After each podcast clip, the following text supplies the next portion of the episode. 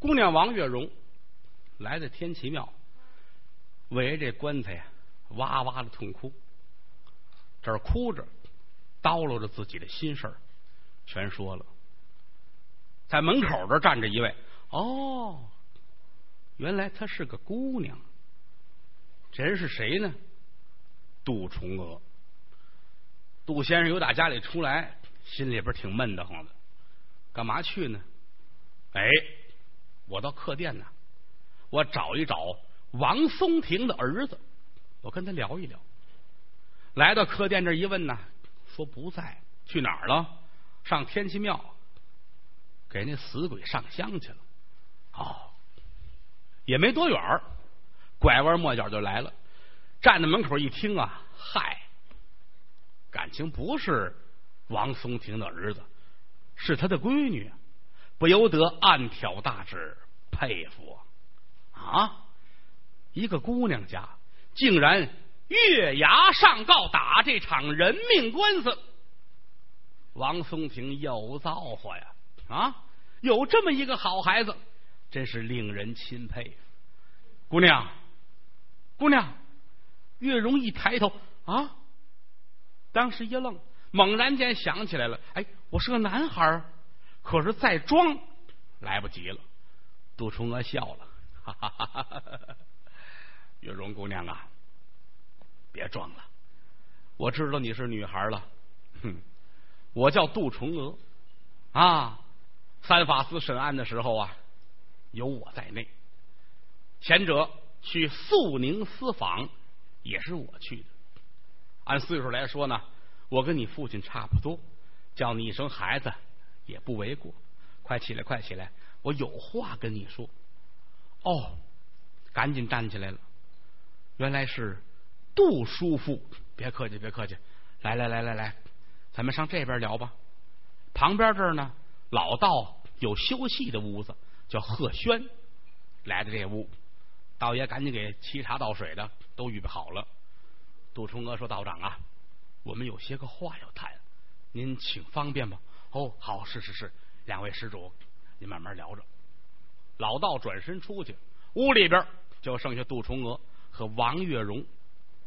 姑娘啊，这个事儿啊，你也知道，没想到闹成这个样子。现如今呢，我劝你啊，别告状，赶紧收拾东西回家。趁着你父亲离着冬至问斩还有一段时间，有时间的话，多探两次监，尽一尽你的孝道，也就是了。官司啊，别打了。就这一句话，姑娘眼泪又下来了。不光要打，我还要打到底。我跟您说，我都恨不得死在大堂上啊！虽然说我是个女孩家，可是眼睁睁我的父亲就要开刀问斩，我怎么能不管呢？杜叔叔，您还有没有办法能帮助我？重娥一身大志罢了，我没看错。刚才是激将之法，倒看看这姑娘有没有雄心大志。一瞧姑娘这么说，崇娥很高兴。嗯，月容啊，办法是有，可有一样，风险很大。弄好了，皆大欢喜，官司打赢了，你父亲放出来，阖家团圆。要说弄不好，恐怕连你的命也交代在里边。你看怎么办吧？姑娘点点头。杜叔叔，您别说了，不就是一死吗？我喝得出去。一个王月荣倒下去，还有千万个王月荣站起来。我不怕死。好，你要不怕死，这事儿咱们就有缓。好，您说怎么办吧？现如今整个之力，这官司你打不出去，为什么呀？整个这一片全是人家傅国庆说了算，你怎么闹怎么折腾是人家手心里边，知道吗？要想打赢这官司，你必须要进京。前者公堂之上已经提到了啊，总督府把这事定了性了，拟斩，准备问斩，他要写下公文，行文到刑部，如果说刑部要是批回来了，这人确定要问斩了。公文再回来，谁说也不好使。你要赶在公文之前到刑部挂了号，这官司还有办法。敢去吗？我敢去。好，你来看。一伸手，拿出一封状纸来，上面都写好了，瞧见了吗？这是你父亲这件事情的起始缘由，带在身边。见到刑部正堂，你要说这个是你写的，你绝不能说是我写的。姑娘点点头，我知道。姑娘心说：“我不能连累你。”其实呢，杜重娥不是这意思。为什么呀？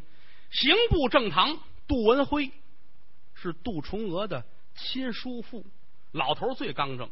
如果拿来一瞧，哎，这字我认识啊，这是我侄子写的啊。杜重娥的字啊，没错。你瞧王字啊，这三点水写多好，一瞧是认识。也许当时就把这案子推出去不管。重娥想的是这个啊，你拿着这个，别说是我写的，您放心，我就说是我自己写的。可记住了，千千万万别耽误，赶紧走，赶在公文之前到刑部挂号，记得住吗？我记得住，我谢谢您。姑娘扑通就跪下了，杜重娥赶紧往起搀，可别介别介，姑娘啊，一路之上多加小心。又嘱咐了几句，把姑娘送出来。杜重娥回府，咱不提，单说姑娘，两个人回到客店，客店老掌柜还等着呢，怎么才回来呀？是啊，这出去啊，嗯，见了个朋友，说了点事儿，嗯，那个吃饭吧，我让厨子做饭。不了不了，天也晚了，我那个屋子里边啊。有点心啊，一会儿弄壶茶，吃一口就得。有什么事明儿说。哦，那也行。那你要是想吃什么，你就告诉我，我让厨子弄去。不了不了，有点心，我回屋吃吧。啊，行，那睡觉吧。姑娘转身进屋，一进门，屋里有个人坐着，正吃点心。姑娘说：“这不错啊，啊，我这提前准备了一大盘，还剩三块。谁呀？李金鳌。”有人说这李金鳌不是逮起来了吗？是是逮起来了啊，在监中跟这个王松亭压在一起，三大件儿，手肘脚镣木枷全都带齐了，这一身隔了一块百十来斤大铁链子，压在一块儿。王松亭不落忍呐！哎呀，你瞧这事儿闹的啊！因为我连累您，现如今啊，这个叮叮当当全都盯上了，我怎么能对得起您呢？嗨，你别客气，别客气啊！没问题，这个现如今呢，我陪着你，我是心甘情愿的。这个好办，你知道吗？这个对我来说，这都不叫事儿，知道吗？怎么呢？他会缩骨法，知道吗？嘁哩咔嚓，嘁哩咔嚓，全卸了，搁边上。汪松听到，嘿，这好啊，这个，这这怎么练的？这个啊，我现在学学这，完了，完了，完了，这得从小来，是吧？从小来。不过你放心，没问题啊。嗯，这整个衙门里边。都是咱朋友，保定府练武术的百分之八十都是我的朋友啊，我认识他们啊，包括衙门里边我的徒子徒孙，我的徒侄有的是，不会让咱们吃亏的。正说着呢，呱楞呱嘣门一开，牢头进来了，七爷，七爷，七爷，给您沏茶了啊！嚯，你都弄下来了啊！赶紧赶紧，茶水点心都弄进来了啊！哎，这一指这，这快快快，这王先生他受不了，给他解开。是是是，哎，您看这事闹了。掏钥匙、摘链子、摘锁，全弄开了。王松亭很松快。哎呀，你看这还是有朋友好办事啊！啊啊！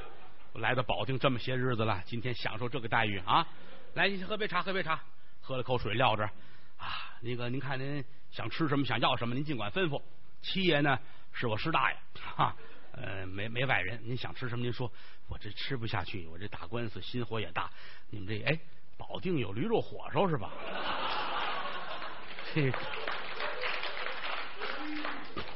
来来来几个，来几个，吃不了多少，吃不了多少哈。打今天开始，探监的络绎不绝。怎么呢？保定府轰动了，所有练武术的全通气儿。听说了吗？啊，听说了吗？李七爷出事了，逮起来了。大伙儿瞧瞧去吧。嚯，整个保定府沾练武术的边儿，全都是传道信儿了。咱们得看去。大伙儿，你告诉我，我告诉你，倒着班的来，整个衙门里堆那东都堆满了。这边都水果，这边都点心啊！李七也不吃，告诉牢里这哥几个都分了他，都分了他啊！挺不错，照顾很周到。有时候呢，嗯，上面有那官下来查来，还提前告诉七来了，赶紧带上啊！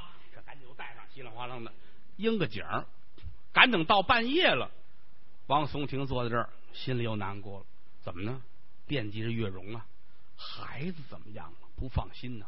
今天在公堂之上，我瞧见他，心里不是滋味越琢磨越难受，这眼泪吧嗒吧嗒往下掉。李金鳌很聪明，别看他是个一介武夫，但是啊，哎，心很细。别着急了，我知道啊，不就是这个因为姑娘这事儿吗？啊，你放心啊，我瞧瞧他去，我替你照看照看啊。噌就起来了，啊，一下子奔房梁上边。王大爷吓坏，你干嘛呀？你这是？我出去看看闺女去啊，我看看她就回来。不是你这行吗？你这，哎，你放心，你没问题啊！我这个，我我一会儿就回来，揭开上面这瓦，揭开两块，噌窜出去，把瓦对好了，走了啊！王大爷站底看着，保重啊！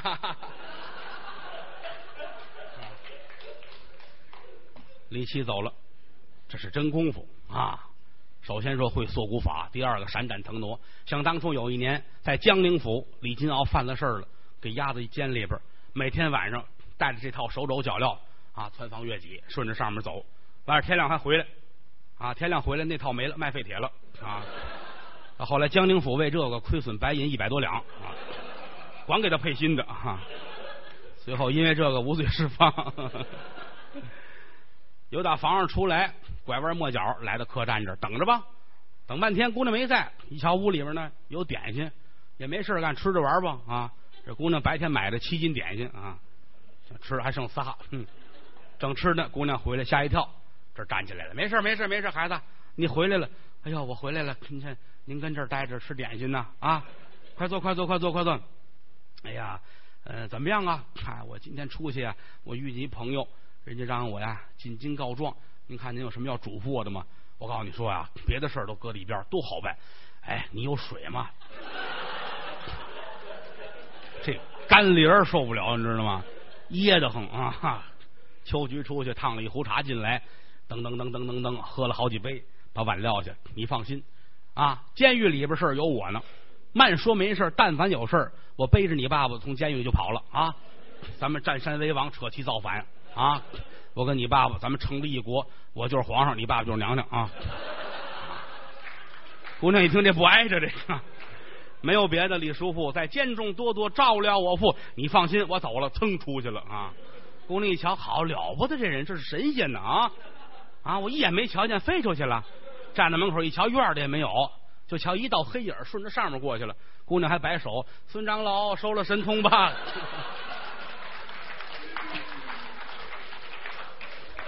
西游记》看多了。李七回去揭开瓦。往下顺，站在梁上把瓦弄好了，翻身下来。王大爷一睁眼，啊，你回来了，回来了。因为监里边半夜他有一次点名，是吧？我得应着这个啊，赶紧赶紧坐好了吧。这儿怎么照顾着王大爷，咱不提，回过头来再说。姑娘，早晨天亮起来，拜别了店主东，跟自己的丫鬟秋菊，依然是女扮男装，直奔北京而来。过了卢沟桥，就到北京城了。天降大雨啊！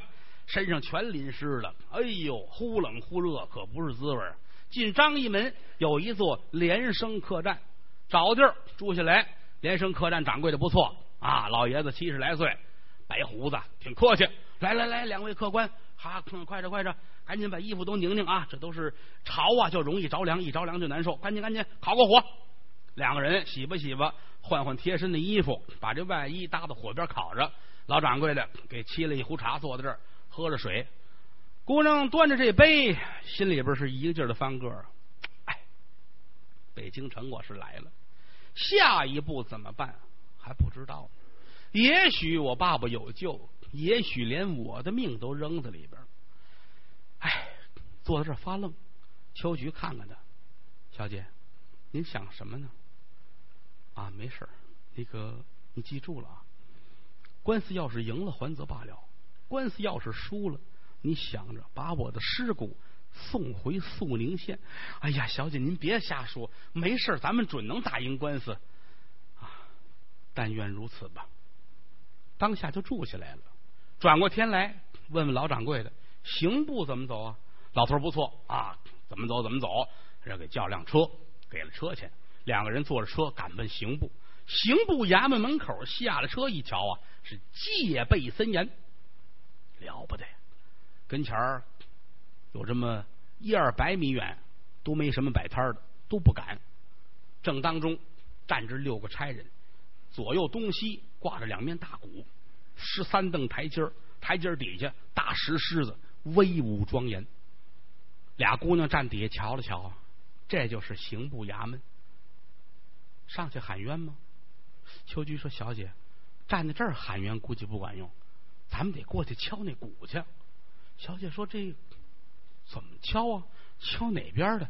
说敲哪边的？我听说都一样，可有一样，别让那几个差人知道，他们拦着不让敲。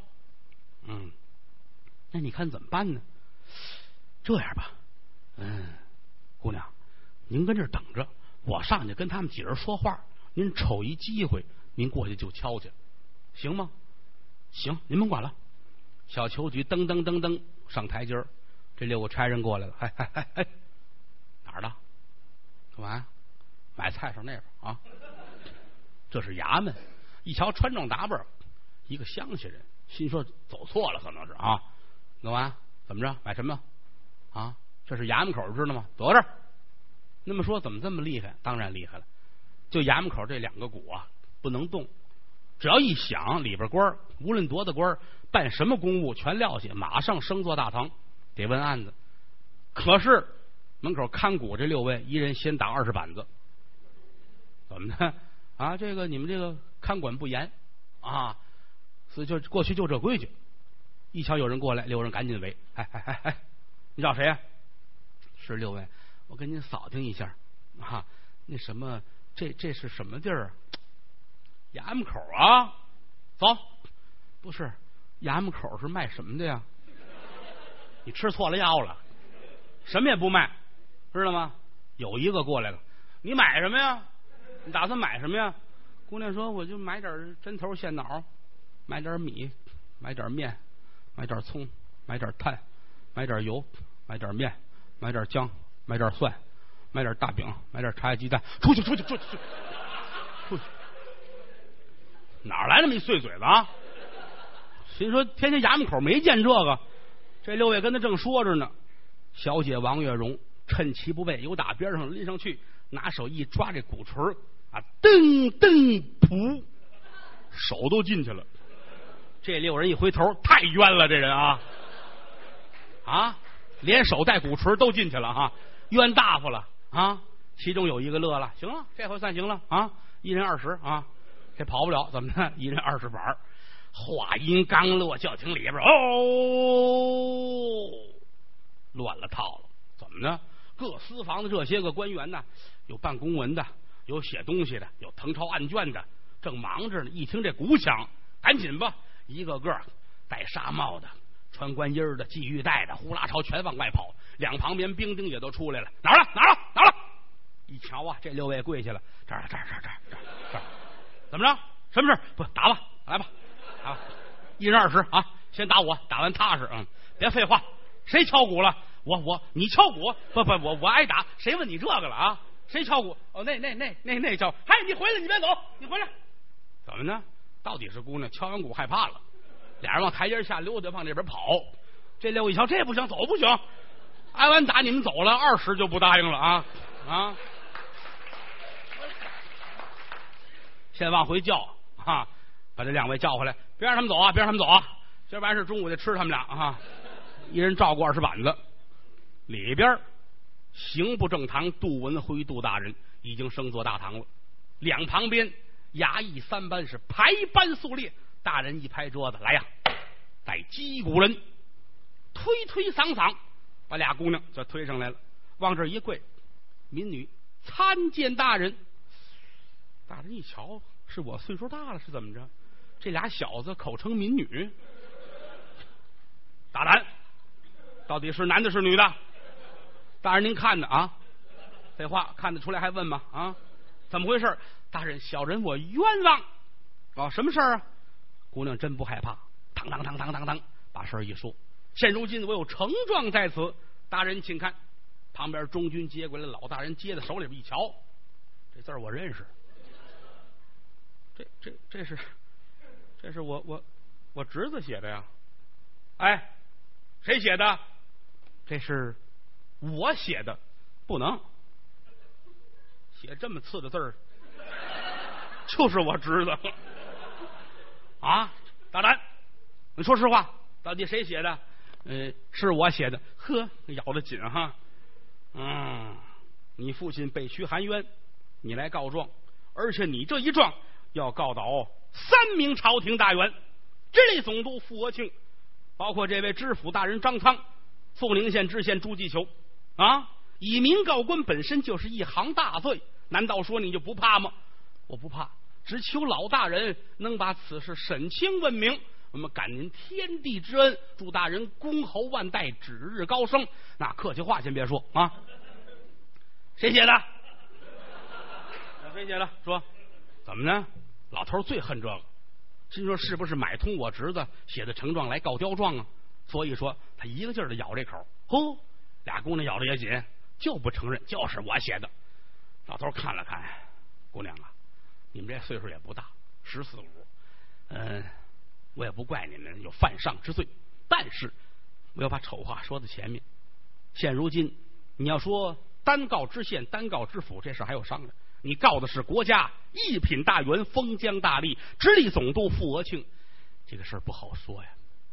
单凭我弄不动的，除非是惊动朝中两位丞相，左丞相、右丞相，有他们出面干涉，才能去提问傅额庆。所以说，你上这儿来也是妄想啊！姑娘一听，老大人，左丞相、右丞相是哪一位？民女我前去告状。别看你人小，胆子可不小。我实话对你说，左丞相王德成，右丞相丁文元。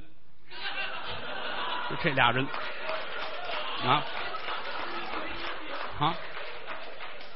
你要去告状，估计连命都没有。他们俩人那脾气，说实在的啊，我奉劝你，此事就算作罢吧，好吗？嗯，来人呐，有，让他们俩下堂吧。跟门口说，那六名兵卒啊，免去刑杖二十。回大人，打完了。哦，那下回再有这事不打了啊！退堂吧。老大人袍袖一展，转身退堂。俩姑娘往外走，是垂头丧气。刑部大堂没有想象中的这么威严，也没这么厉害。可是自己的官司什么时候是个头？这是把自己推出来了，不管下一步怎么办呢？心里不是滋味。先回店房吧。俩人回店房，刚一进店房门，听老掌柜的跟人正说话呢。一瞧啊，来人呢岁数也不小了，也得有个六十五六。看穿装打扮，头戴大帽，身穿青，不是衙役就是兵，像一个地保模样啊！呵，再瞧这位，眉毛也立着，胡子都撅着，气坏了。你说，你说，兄弟，这事怨我吗？老掌柜还劝：别着急，别着急，别着急。怎么这么大火气啊？这么大岁数，气个好歹不行，我别扭啊！我跟谁说呀？我就得跟你说呀！啊！我就得跟你说，你说我这我我我，行行行了行了，来来进屋进屋进屋，先喝杯茶喝杯茶。两个人进屋了，俩姑娘呢也跟着进来了。老头一回头，哟，回来了，先坐下先坐下。刚沏的，来来来，老哥哥你来一碗，来你们姐俩也来一碗，喝着喝着喝着，哈哈，我这有客人，回再说啊。怎么着，老哥哥，怎么回事？我告诉你啊，他这就叫欺负人，你知道吗？想当初啊，就这谁，这个。王大胜，他跟我是一个班儿我们都在西直门这儿盯着啊，一个班儿他一天到晚的老跟上司衙门那儿说这个说那个，说我不好好干活，老一天到晚的骂我，没事就扣钱。你瞧，这月扣的都没什么了。现在是好了，他现在行了。我在西直门城里，他挪到西直门城外去，谁也别理谁。没想到就这王德胜啊，现如今这一见着我面，撇着大嘴，走对脸，说闲话，念山音。你说我这么大岁数人，我过去抽他去，我我我不像个样。哎呀，行了行了，这么大岁数，你们闹这干嘛呀？先歇会儿，压压火啊！姑娘，你们那事儿怎么着了？不怎么样，肚子人把我们推出来了。哟，怎么回事啊？哎，今天上堂啊，是如此这么般，怎般如此，把话全说了。哎呀，老掌柜的一听直嘬牙花子。我说什么来着？这事儿啊，不好办，真不好办。嗯，你们有什么想法吗？没有想法。我想去找左右丞相去告状去。你这姑娘，你是不了解这两位丞相的脾气啊！就这两位啊，我估计你这官司打不赢。谁会为了你去和直隶总督硬碰硬啊？这事儿啊，除非是找皇上。你要从皇上那儿把这事儿弄清楚了，我看你爸爸还有救。好啊，您带我去。哎，谢谢你这么看得起我啊！你以为北京城谁都能跟皇上走亲戚呢？我带你去不了啊！哎，他行。哎，对对对对，来来来，快快快快快！这是赵大爷。哦，赵大爷您好。老头站起来，谁呀？这是谁呀？啊，这是我老家一侄女哈。这介绍一下，赵大爷，西直门那儿的地保啊，了不起！这是这是大官大官这是啊啊！一说这老头挺高兴，撇着大嘴了啊。地保有多大官啊？啊，什么事儿啊，姑娘？哎，这不是吗？俩孩子进京告状来了，如此这么办？怎么办？如此，你能帮他们吗？哦，这事儿我也管不了啊。这个咱实话实说，是我们有机会见着皇上，但是呢，嗯，跟皇上跟前喊冤，这我做不到。哦，赵老伯，我问您，您怎么有机会能见着皇上？你瞧，当然了，一年见一回啊，这是有数的啊，一年见一回。哦。今年什么时候见？后天。你看你来的巧，后天九月九，正德皇爷清晨起来出西直门，他要前去香山看红叶，正从我这过。我每年都跟这儿啊，跪那等着，能偷眼看一眼。我一年跟皇上打交道就这一回啊，别的忙我也帮不上你，知道吗？哦，老伯。要是这样的话，您能不能带我去？清晨起来，我跟您一起在西直门这儿恭候圣驾，然后我拦住了銮驾，喊冤啊！行不行？这忙帮不了。这个惊了圣驾，我这脑袋就没了，这真不行，知道吗？开店的老掌柜的一琢磨，虽说是玩笑话，可这事儿有成功的可能性。想了想，姑娘，我可告诉你，见皇上不比见别人。要说成，当时你这官司就翻过来了；要说不成，脑袋可就搬家了。你想好了吗，老掌柜的？为了我父亲，我死而何憾？好，你要有这句话，我说老哥哥，你就不能帮助帮助他吗？不是，这我怎么帮着啊？皇上打着过，我们都离着挺远的，搁后边跪着呢。我们搭不上话呀！你这样，你给他找一身你们这衣裳，早晨起来让他跟你一块跟这跪着。皇上一过，让他喊冤，皇上听见不就得问问吗？我的妈呀，这可是掉脑袋的事儿啊！这事儿挺难的。姑娘一转身，把自己随身带着包打开了，解开之后，拿出两锭元宝来，一百两白银。老伯，没有别的，我谢谢您，这个银子给您。买包茶叶喝，哎，姑娘，你这个啊不合适了吧？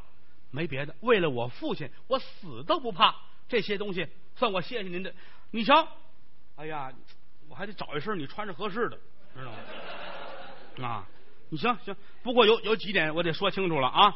后天，后天一清早皇上打那过，明天夜里我找你来，多穿点夜里冷，跟着我走，找一身我们这衣服，跟我在那儿。还告诉你，前边对子马、银马这些个群臣们过，你可别抬头；銮驾到跟前儿，你也别抬头。銮驾一过，你就站起来，紧追着銮驾喊，在銮驾后边，还别等后边的兵丁追上来。你听得见吗？我听得见。你可千万记住了，而且这事儿你可咬住了，可不是我带着你来的，我的身家性命都在你身上了。老伯，您放心，我不能啊，呃，害了您。还有一样。在城门洞里边，你千万不能喊。你要出了城门洞再喊，为什么？那是王大胜的地儿。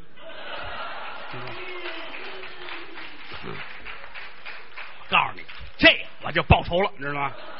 我谢谢你，我谢谢你，谢谢你。姑娘说：“老伯，您放心吧，这我都能做到。”好，当下安排妥当。姑娘玩命的想，我见皇上怎么说，都想好了。转过天来，白天睡了一天觉，赶等到夜里边，后半夜老头来了，你试试这合适吗？啊，都穿好了，行，差不多，跟我走。来到西直门，半夜里正是冷的时候啊，街上都没人了。怎么呢？皇上要出来，那街上啊，什么净水坡街、黄土店道都准备齐了。打白天忙活一天，行人一概不许从此路过。有只猫打这过，也蹬胡同里宰了啊！那是皇上，那不是避食啊！等着吧，等着，一直等到什么时候呢？等到按现在钟点说，凌晨五点，又打这边哗啦啦啦啦啦啦，先来了一队对子马，这是以为前引的啊！一个个马上兵丁，左右瞧着，后边跟着一员参将，两边看着，看看有没有行人。走来走去，就来到这儿了。一瞧啊，跪着俩人，头里是这老地保，后边跪着姑娘王月荣。坐在马上，这员参将一瞧啊，有事吗？跟老爷您回，没事。哦，那谁啊？这是新来的。哈哈嗯，咱不说话呀，他胆小。抬头我瞧瞧。哎，姑娘一抬头，赶紧低头，乐了。甭问这是新来的，这新来的。你瞧，我瞧你们这老油子见多了啊！瞧这么腼腆的还不多见，好好干啊！有机会提拔提拔你啊！是，谢大人。嗯，呀，呱啦呱啦呱啦，往前就走。又过去不知道多少兵丁，紧跟着深管低下。嗯，俺都是东北。我也不知道吹什么曲子啊，反正皇上出来就得吹点什么啊，连吹带打，这都过去了。在后面跑来一匹白龙马，马上坐着一个人，往脸上一瞧，惨白的一张脸，嘴角耷拉着，身上穿着大红的蟒袍，歪着脑袋，谁呀？六宫司礼监四十八处都总管大太监刘瑾。今天皇上出去，正德皇帝最宠爱的这位权臣就是大太监刘瑾，坐在马上撇着大嘴，后边跟着好多的兵将。他们过去，后边就来了龙驹凤辇了。里边坐着这位正德皇帝，刚睡醒。你想啊，皇上这个他不跟咱们似的，是吧？睡觉啊，上班都有点儿。皇上上班没点儿啊，尤其正德皇上，他的工作就是吃喝玩乐，一天没个准点儿。今天想起来抽风，非要出去上香山看红叶去。你说早晨五点看什么看啊？出来挺早，正冲盹呢，可就过去了。姑娘一瞧，机会来了，老头一瞪他。就是这个，赶紧追，别忘了喊。是，姑娘站起来，追着这撵往前走，来到城门洞这高喊一声“冤枉”，整个队伍全炸。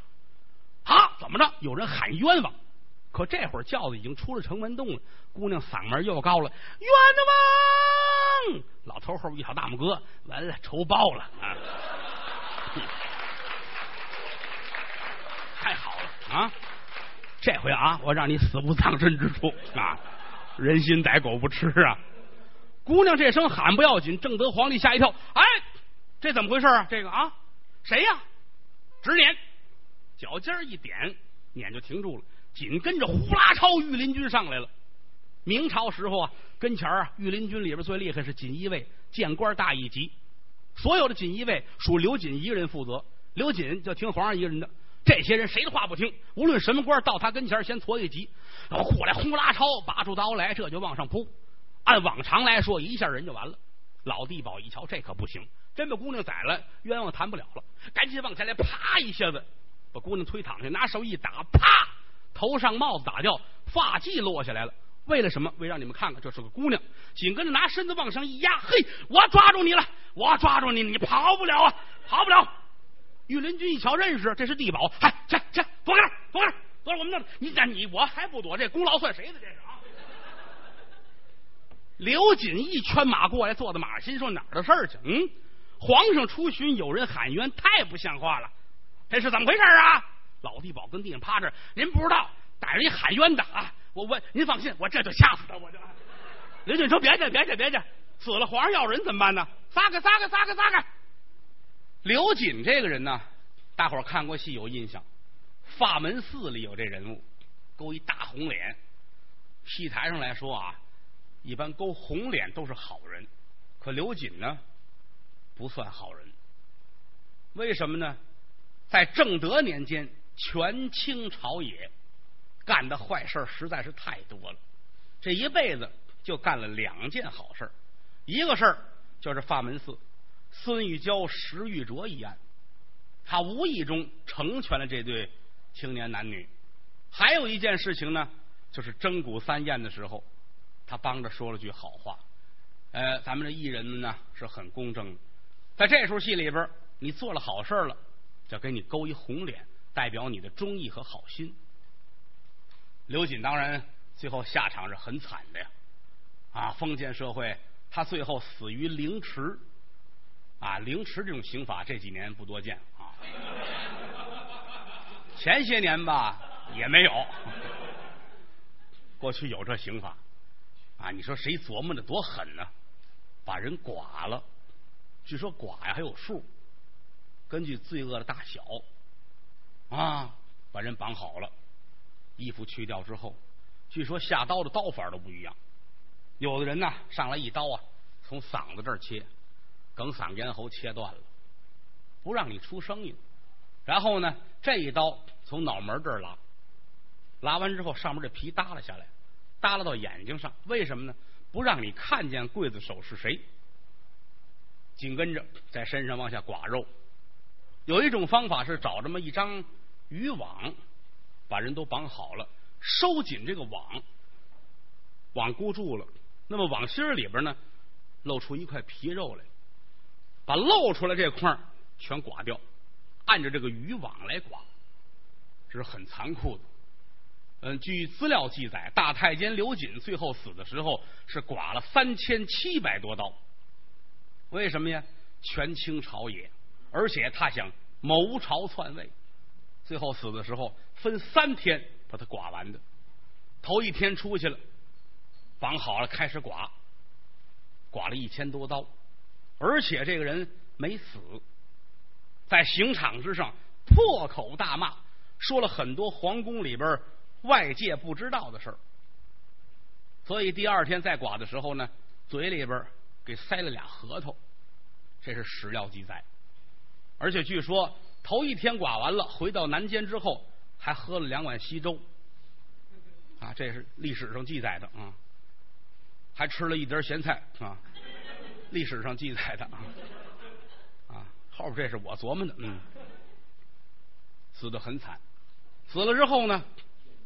把脑袋切下来，这个人呢不能全尸的埋，既然剐就是罪大恶极，脑袋宛平县领走，身体大兴县领走，让你死后不得全尸。这跟斩不一样，砍头咔嚓一刀下去，把脑袋切下来，人死了，准许家属收尸，而且还可以把脑袋缝上。那过去在北京城来说，有这么句话：“杀在西而剐在东。”杀一般来说啊，在虎坊桥这儿，犯人面冲着虎坊桥跪啊，刑场呢就搁菜市口这儿。为什么面向虎坊桥呢？把犯人送入虎口。剐呢，在西四这边啊，分两个地儿，而且在这个菜市口这儿有一大药铺，西豪年堂。啊，过去来说，他旁边那茶馆就是这个皮匠们谈生意的地方。有人开刀问斩，脑袋切开了，家属领完尸，不能就这样埋啊，得找皮匠，有缝鞋手艺的那人。你看，您看这个怎么能连在一块儿啊？啊，豪年堂旁边有一茶馆，专门商量这事儿，坐在一块商量。你看这能干吗？啊，能干，没问题啊！我这活最好啊，我缝的细致，你知道吗？啊，您要多少钱呢？要多少钱？你们打算花多少钱？啊？嗨，这个家里也穷哈，我们顶多拿二十两银子，二十两太少了。啊，我们这有行规啊，最少一千啊。哦，一千两啊，你把我也宰了吧。啊，就说这事儿，过去有这规定。这是大太监刘瑾。刘瑾来到切近，老地保站起来了。哎，这个你看这事闹的哈，这个他他跟这喊冤啊，我拦着他不让。没想到他跟我说，他听说北京城有一位刘菩萨，就是您老人家，他有满肚子冤屈要跟您说，只有您能救他脱离苦海。人都爱听好的。刘瑾这个人呢，本身是个太监，脾气是喜怒无常。一听这乐坏了，哈哈哈哈鼻灯泡都出来了啊！我是刘菩萨，呵，什么时候有这外号啊？我都不知道啊！妞儿，站起来，站起来，砸家我瞧瞧。姑娘站起来了，嗯，姓什么叫什么呀？跟您回，我叫王月荣，嗯，王月荣，什么事儿啊？我进京鸣冤告状。只因我父被屈含冤，这个官司啊，我实在是没有办法了，只能进北京。孩儿啊孩儿啊，州有州官，县有县衙，难道说地方官就管不了吗？我跟您说，老爷子啊，呃，地方官呐势力太小，而且他们通通作弊。人们都说了，只有北京城的刘菩萨。等会儿，再说一遍。我爱听这句，再来一遍，再来一遍啊！只有北京城的刘菩萨能救得了我。您是救苦救难，姑娘很聪明。老地保一说，当时就学会了这两句话。说完之后，呵，把刘瑾乐的太会说话了啊！好，你等着，大家我给你转奏圣上。一圈马就回来了。龙居凤辇里边坐着当今天子正德皇帝。姓朱，叫朱厚照，是明武宗皇帝。这皇上挺有意思，在中国这个明代所有皇帝里边，他称得起是个奇人。怎么呢？吃喝嫖赌，荒淫无道，而且他所做的事儿是一般人不敢做的。刚当皇上没多长时间，颁布一道圣旨：普天之下不许土葬，要求火葬。这是他头一个提出来的。人死了占耕地干嘛呀？全烧啊！只要是死人往地里埋，全家抄斩或灭九族啊！死人就得烧，只要是地里死人就得烧。大臣们劝他，皇上您不能这样，怎么了？我这个很好啊啊！不占耕地呀，是死人就烧。是您说这是都烧啊？是的，废话，都烧啊！那什么太上皇怎么办呢？咱们这皇陵怎么办呢？啊，把圣旨撕了吧啊！听人劝，吃饱饭。知道吧？这个这个不行，这个不行啊！自个儿也琢磨这个怨我，我没琢磨透，没琢磨透啊！那不算那个，没两天又颁布一道圣旨啊！普天之下是寡妇都得改嫁，你查明史去吧。这是明武宗正德皇帝说的，是寡妇必须改嫁啊！这回我这没没办法了吧？都得听我的吧？大臣又来了，太皇太后怎么办呢？接着撕了吧！算我没说，这算我没说啊！他倒是好说话啊！皇宫内院御花园里边摆上席棚，让文武群臣啊装扮成做小买卖人。他自己穿的挺破，挨家要饭啊！这趟街来回来去的啊，毛主打我进街来，一街两巷好买卖啊啊！自个儿念叨着，你看这玩意儿，他好这个是吧？除此之外，就好美女。普天之下哪儿问哪儿有美女啊？山西大同有，去吧。带着人呼噜呼噜奔大同找吧啊，找一百名美女啊，还拉了四车大铜块回来啊，还哪有？说河北霸州，霸州盛放出美女去了。一问人说那是原来，现在不出美女了，现在出螃蟹啊。反正哪儿都去，都转遍了，就好这个。咱们看了一出戏叫《游龙戏凤》，大伙儿有印象？就是正德皇帝来到梅龙镇上，遇见了开酒馆的李凤姐，当时很高兴啊，这以后你就是我的妃子。说挺好，住一段时间，他走了，把这茬扔下了，谁也没法再娶她了。她跟皇上过了一段时间呢，皇上办这事叫什么？游龙戏凤。这要是我呢，游街示众，我很不公平这一点，知道吗？咱就就说这意思是吧？这意思。当然，这个事儿对正德皇帝来说，这还是小事儿，比这个恶劣的事儿有的是，特别多。有一年带着小太监。上承德去玩去了，呵，来到承德一瞧啊，好地儿啊，山清水秀，景色宜人，小溪潺潺，碧水蓝天。告诉小太监，看着，你瞧瞧山，你瞧这水，你听听枝头的鸟叫啊，好，记住了啊。承德永远是我们国家领土不可分割的一部分啊！太监说：“是这没分出去，没分出去，那我就放心了。”一会儿钟出去涉猎，逮只大梅花鹿。小太监坏，皇上您渴吗？正都说我渴了，出来没带着水，渴怎么办呢？您来这个吧，拔出小刀来，刺儿，鹿脖子拉一刀，接大碗血。皇上您喝吧。皇上端起来，咕咚咕咚咕咚咕咚，全喝了。啊，据科学上来说，鹿血是最银的了啊。皇上喝完了，你瞧，纯银啊。哎呀，这个喝完鹿血，浑身发燥，跟这太监说：“哪儿你给我找一美女啊？”太监说：“这不要了命了吗？开挖野地哪有美女啊？找去吧。”跑了二十多里地，跑到前面，一瞧这有庄稼地啊，有一主，四方大脸，青须须的嘴巴子。跟这汤汤汤刨地呢，太监过来了，大爷问点事儿，谁是大爷？我们这姑娘啊，嚯，姑娘长成这样，太有创意了啊！你跟我走吧，跟我走吧，有事儿，什么事儿啊？什么事儿？国家征用，来来来来，啊，找一小屋，皇上跟这美女共度良宵。早上起来，一缕阳光射进来，皇上一瞧，他解裤腰带要自杀，怎么干这事呢？啊，小太监劝咱们走吧，这就跑了。后来这姑娘还真生一小子。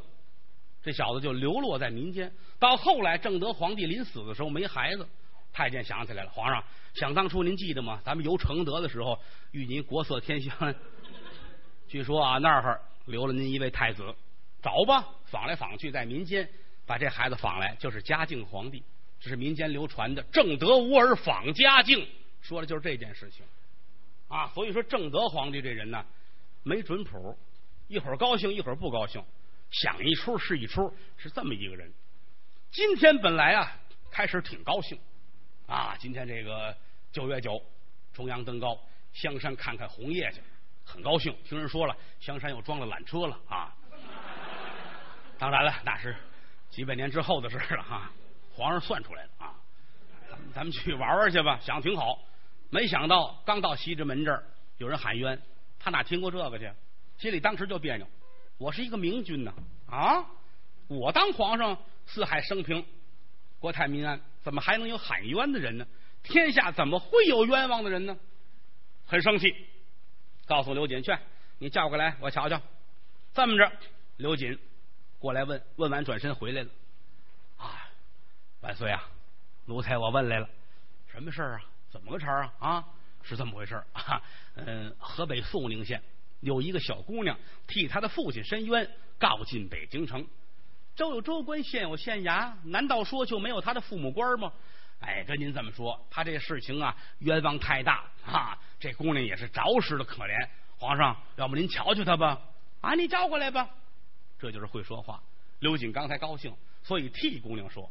他是不高兴啊，刚才就宰了，回来说一声有歹徒啊，刺王杀驾，臣把他杀了，也是一样的处理。来到这边叫姑娘，你过来。皇上打算见你，我问你，可曾会言礼吗？什么叫言礼啊？见皇上啊，这行礼啊都不一样，单有这么一套规矩：三拜九叩。什么时候拜，什么时候叩，什么时候起来，什么时候再跪，挺麻烦的了。因为过去来说，专门有这个礼部啊，一般的包括外省的文武群臣进北京见皇上，先到礼部言礼。啊，有人教着你啊，都站齐了，向右看齐啊，听我的，他是。跪啊！大伙跟着都跪，起来，都起来。但有人教这个，因为什么呢？在皇上跟前那了不得了。皇上啊，跟前这个声管笛箫怎么吹？吹什么调门啊？什么人说话的时候不吹？什么时候该吹？这都有一定的道理啊。所以说，这个他要问一句：你可曾会言礼？姑娘摆摆手，刘瑾乐，心说：乡下的姑娘哪会这个？过来，过来，过来吧。其实呢，王月荣姑娘还是真会。他的爷爷想当初做过一任道台，孩子小的时候呢，跟着爷爷这玩，爷爷很高兴啊。来来来，待着没事咱们练磕头玩吧啊！来来，爷爷教你这个啊，这个每天早晚练一遍，有利于身体健康。来，乖啊，打小教孩子这个啊。后来爷爷死的时候，孩子都没哭，你知道吗？对爷爷挺有意见。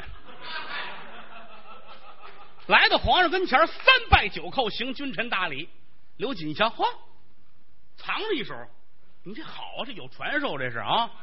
姑娘，这谁徒弟？你是啊？这有人教过你这个啊？姑娘站起身来，皇上瞧瞧，嗯，行，长得还是不错啊，挺好看的啊。